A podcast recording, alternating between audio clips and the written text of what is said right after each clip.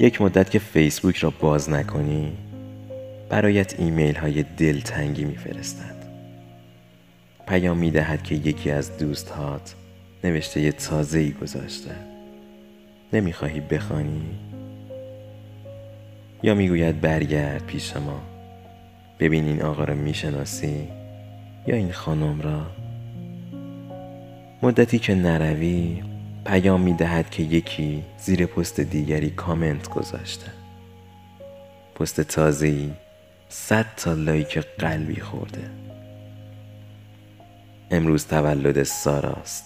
یا رضا برایشان آرزوهای خوب کن. یا پارسال این روزها با مریم دوست شده ای برگرد که با هم جشن بگیرید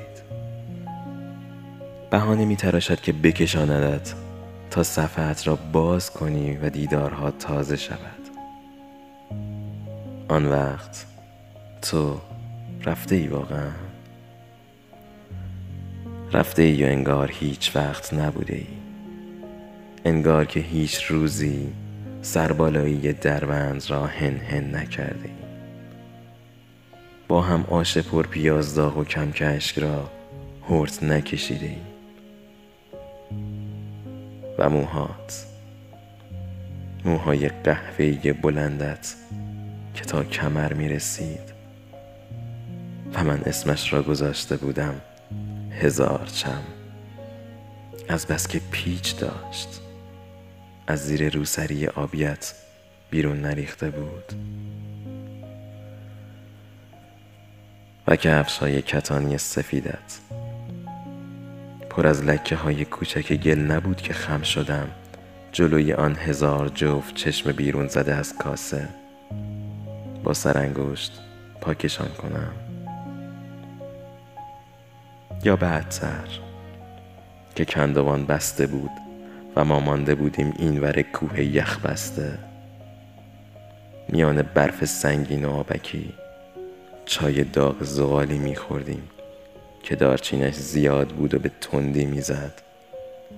و قندها را خرت خرت می جویدیم و تو دستهایت را که سرخ و سرما زده بود کرده بودی توی جیب پالتویم. حرفهای یواشکی می زدی که همشان ابر می شد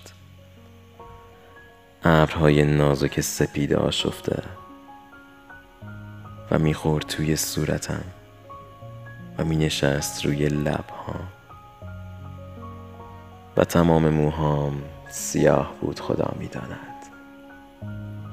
نه اینطور جوگندمی با چشم های غمگین بود زده.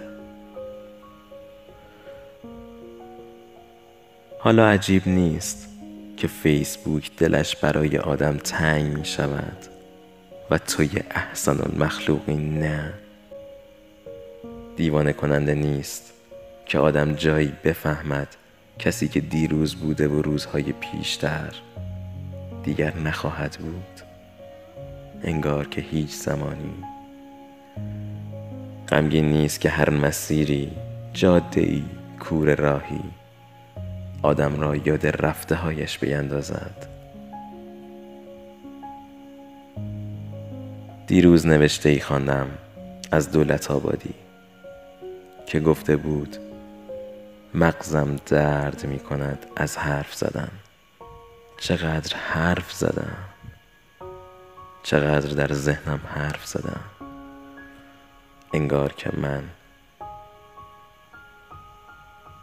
که چقدر در ذهنم حرف زدم با تو. بی وفا.